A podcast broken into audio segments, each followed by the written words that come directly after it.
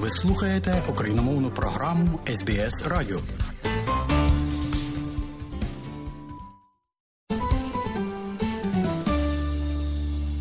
Ви слухаєте україномовну програму СБС Радіо.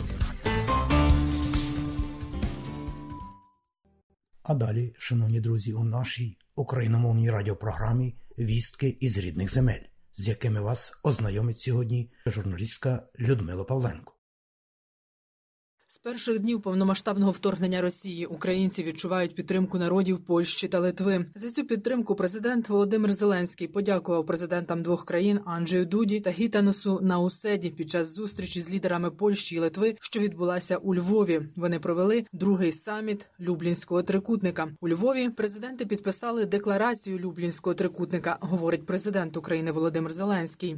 Звичайно, головну увагу сьогодні на переговорах ми приділили безпековим питанням. Я поінформував наших друзів щодо ситуації на передовій нашої держави, щодо приготувань Росії до нової ескалації на фронті. Ми знаємо до чого готуватись. Ми знаємо до чого готується держава-терорист. Ми будемо відповідати. Саме зараз робимо максимум, щоб будь-яка нова ескалація наблизила фінал держави-терорист. Сказав Володимир Зеленський. Додам, що наприкінці матеріалу прозвучить традиційне щоденне звернення президента Зеленського за підсумками 322-го дня війни. Одним з головних результатів зустрічі у Львові стала новина про те, що Польща передасть Україні роту танків Леопард у рамках міжнаціональної коаліції, говорить президент Польщі Анджей Дуда. Мова йде і про військову допомогу з території Польщі, Литви та інших країн для України для того, щоб надати допомогу нашим українським оборонцям допомогти українським оборонцям у захисті своєї держави та завданні поразки у цій невиправданій жорстокій агресії е, Росії проти України. Бо від самого початку Польща дійсно відігравала дуже активну роль. Ми були першою країною, яка надала Україні надзвичайно великий спектр допомоги.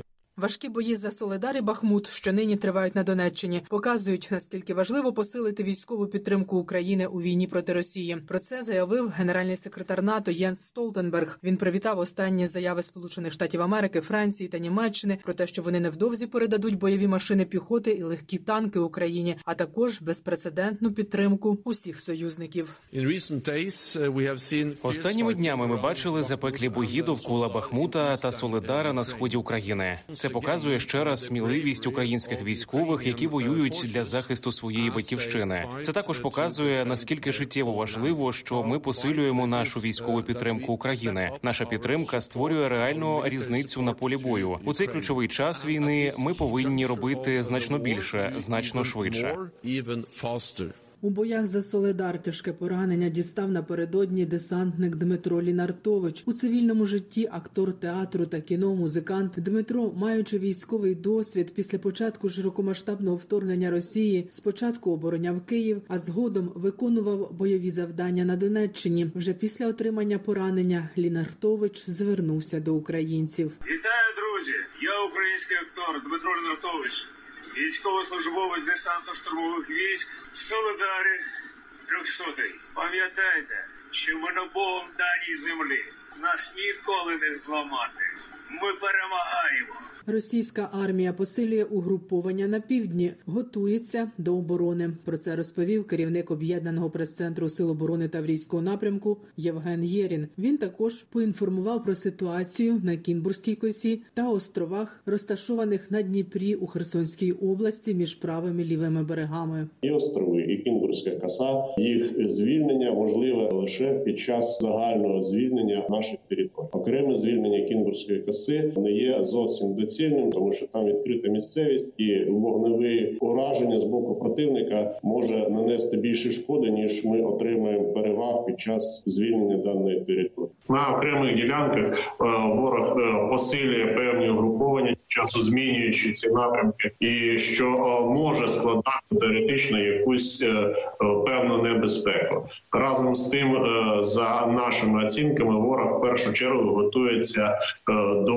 оборони і до відбиття нашого наступу, який обов'язково буде при найбільш сприятливих умовах. Протягом наступних місяців Росія цілком може вдатися до спроби нового масштабного наступу на Україну. Про це повідомив радник президента Сполучених Штатів Америки з питань національної безпеки у 2018-2019 роках. Джон Болтон. Окрім того, Болтон вважає, що Російська Федерація намагатиметься розколоти єдність західних союзників України. Відтак, протягом наступних трьох-чотирьох місяців захід має посилити свої позиції та не дати Кремлю розділити союзників, які підтримують Україну. Наголосив Болтон. Мене більше непокоїть те, що Путін і Кремль намагатимуться розділити західний союз, народи Європи і Сполучених Штатів. Сказати це вже занадто довго триває. Мусить бути якийсь спосіб знайти якесь рішення. Мені здається, що в США таких людей, які підтримують такий погляд, не дуже багато. Мене більше політично, мене більше непокоїть те, що може статися в західній Європі. Путін зробив вже декілька кроків і намагався відтяти доступ до газу до західної Європи. Майже точно підірвав Nord Stream. Він сподівається створити економічний тиск на Європу. Паралельно він намагається досягти своїм бомбардуванням електричних генераторів і іншої інфраструктури в Україні. Намагається зламати волю українського народу. Це йому не вдасться. Я впевнений. Додам, що напередодні міністр закордонних справ Німеччини Аналена Бербок під час візиту до Харкова анонсувала допомогу Україні в розмірі 20 мільйонів євро. Кошти будуть спрямовані на фінансування роботи 10 тисяч терміналів Starlink,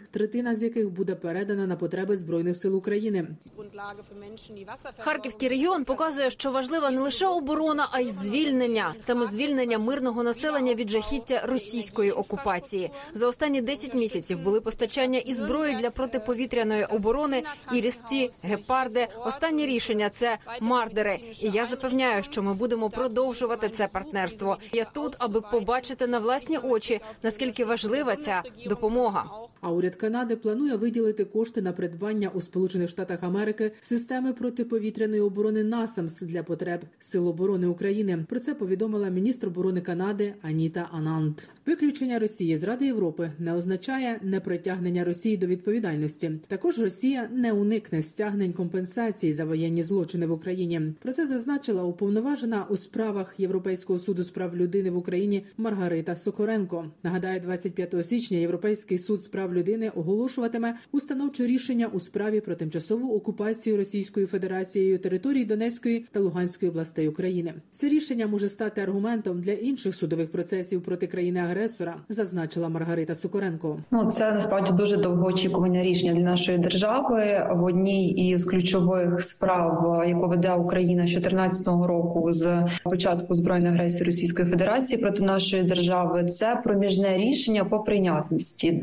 Простішими словами, європейський суд 25 січня скаже, чи він має юрисдикцію розглядати цю справу, чи розглядатиме він скарги про порушення прав людини зі сторони Росії, про які заявляє Україна, і чи несе Російська Федерація відповідальність за заявлені Україною скарги, і е, після винесення позитивного рішення, в разі його винесення, європейський суд тоді вже переходить до розгляду справи по суті заявлених Україною скарг. Уповноважений Верховної Ради України з прав людини Дмитро Лубінець у Туреччині зустрівся з омбудсманом Російської Федерації Тетяною Москальковою. Вони обговорили широкий спектр гуманітарних проблем, пов'язаних з наданням правозахисної допомоги громадянам двох країн, а також обмінялися конкретними пропозиціями. У полоні Росії перебуває 3400 українських військових та цивільних. Щонайменше 15 тисяч вважаються зниклими безвісти під час повномасштабної війни. Повідомила уповноважена президента з питань забезпечення прав захисників Альона Вербицька. Україна планує розширити умови угоди про зерновий коридор на кілька портів. Питання розширення операції було поставлене ще до завершення першого чотиримісячного періоду дії угоди. Про це розповів посол України у Туреччині Василь Боднар. За його словами, Україну також цікавить розширення спектру продукції, яку можна вивозити. Нас цікавить розширення насамперед кількості портів, включення до цих портів насамперед Миколаєва і навколо нього портів портів, а також можливо пізніше портів Херсону. Ті порти, які буде звільнено, можливо, пізніше і на інших зараз окупованих територіях України. Крім того, нас цікавить питання по розширенню спектру продукції, яку можна вивозити, починаючи від е, олії, металу і інших продуктів, які традиційно на експорт морським шляхом. Тому це питання на порядку денному. Звичайно, триває непростий переговорний процес, здебільшого за закритими дверима, так як це було і до того, оскільки вести переговори з країною агресором, навіть посередникам непросто. Україні вже вдалося експортувати упродовж минулого року понад 50 мільйонів тонн зернових та олійних культур і продуктів їхньої переробки. Це перш за все саме завдяки зерновій угоді є набагато кращий показник ніж очікували, але він, звісно, є меншим ніж загалом міг би бути, бо в довоєнні часи у середньому щомісяця з України експортували від 6 до 7 мільйонів тонн зерна. Про це заявив перший заступник міністра аграрної політики та продовольства України Тарас Висоцький. Тому через війну минулого року Україна експортувала на 25% менше аграрної продукції ніж у 2021-му. Фактично дійсно є такий зараз мікс. Тому що є ще частково урожай попереднього року, також вже майже зібраний весь крім кукурудзи урожай поточного року. Часто вони змішані. Наразі загрози втрати з точки зору псування мінімальні. А в тому числі міжнародні партнери допомогли, відгукнулись на прохання України і було закуплено і роздано в кінці минулого року тимчасові засоби для зберігання зерна, рукави, то фактично питання зберігання вирішено. Далі все залежатиме від успішності діяльності зернової ініціативи. Станом на сьогодні загальна сума коштів, необхідних для відновлення України, становить близько 110 мільярдів гривень. Про це повідомив прем'єр-міністр України Денис Шмигаль. Масштаби руйнувань колосальні. Йдеться про сотні мільярдів доларів втрат. Відповідно, програма відновлення України стане найбільшим проєктом відбудови з часів Другої світової війни. Ми вже визначили чотири ключові джерела її фінансування. По перше, конфісковані російські кошти. Уряд вже спрямував 17 мільярдів гривень конфіскованих коштів російських банків у бюджетний фонд ліквідації наслідків збройної агресії. Друге джерело фінансування це будуть безпосередньо кошти з державного бюджету. Цього року 35,5 мільярдів гривень так само підуть у фонд ліквідації наслідків збройної агресії за рахунок сплати НБУ частини свого прибутку. Третє джерело це кошти міжнародних партнерів. Четверте джерело це кошти донорів з усього світу, які зібрані на платформі United 24 Міжнародне агентство атомної енергії МАГАТЕ прийняло пропозицію України та відправить моніторингові місії на всі українські атомні електростанції. Про це розповів виконувач обов'язків голови Державної інспекції ядерного регулювання України Олег Кориков. За його словами, таку пропозицію направили для посилення ядерної безпеки України в умовах війни. Місії вестимуть моніторинг режиму безпеки на атомних електростанціях, а також вивчатимуть російські удари по енергосистемі України, які впливають на роботу атомних станцій. Також Кориков наголосив, що росіяни організували біля захопленої Запорізької атомної електростанції базу для ремонту своєї техніки. Все це фіксують представники МАГАТЕ, але нічого не можуть з цим зробити. Все, що відбувається на Запорізькій АЕС, відбувається фактично на очах в постійно діючої місії спостережної, яка зараз перебуває на Запорізькій АЕС. Навіть МАГАТЕ не може якимось чином рішуче вплинути на е, поведінку загарбників, на те, що вони продовжують наносити шкоди ядерної традиційній безпеці. І Україну запросили е, влаштувати моніторингові місії МАГАТЕ на всіх інших атомних електростанціях, включаючи і Чорнобильську атомну електростанцію. Найближчим часом ці місії будуть розгорнуті на всіх АЕС. Далі слухайте повний виклад щоденного звернення президента України Володимира Зеленського за підсумками 322-го дня повномасштабного російського вторгнення в Україну.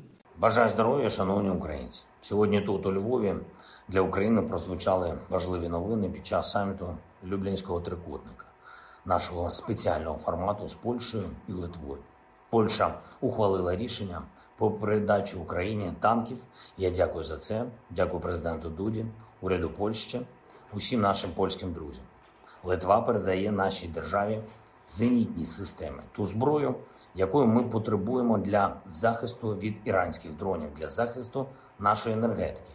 Дякую Гітаносу за цей черговий прояв незмінної принципової підтримки України, яка почала ще до 24 лютого і триватиме до нашої перемоги.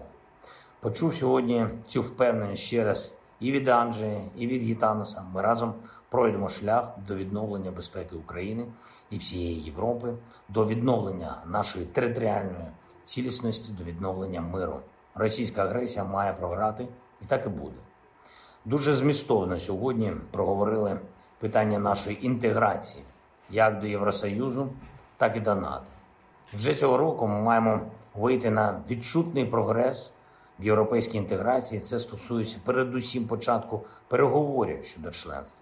Польща і Литва однаково і всебічно готові нас підтримувати.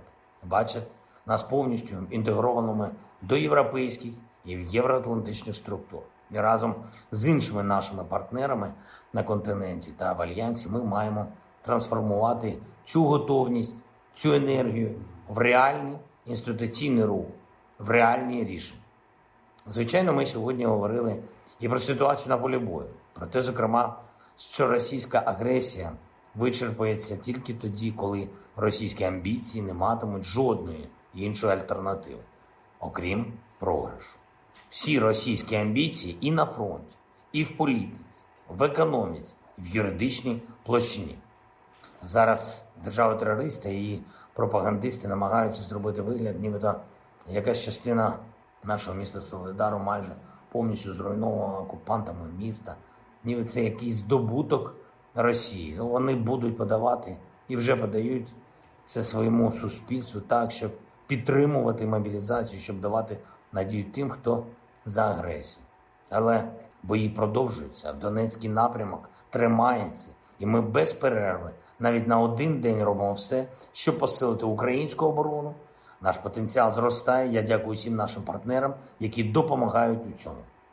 Танки західного зразка це робота всієї нашої антивоєнної коаліції, і це новий рівень нашого потенціалу. Сьогодні ж у Львові провів нараду щодо безпекової ситуації в наших західних областях та на нашому державному кордоні. Враховуємо всі загрози, посилюємо всі елементи безпеки наших регіонів. Слава усім, хто воює за Україну. Я дякую всім, хто працює на нашу перемогу. Дякую усім, хто допомагає нам у відновленні безпеки. Слава Україні!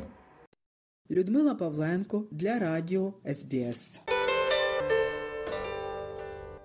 І далі нагадуємо, що україномовна програма Радіо СБС щодня подає вістки з рідних земель та огляд новин бюлетеня СБС Радіо. Заходьте на нашу веб-сторінку www.sbs.com.au і також на нашу сторінку у Фейсбуці. Ви можете слухати наші радіопрограми також і через мобільні додатки App і Google Play. Слухайте Радіо СБС сьогодні і завжди.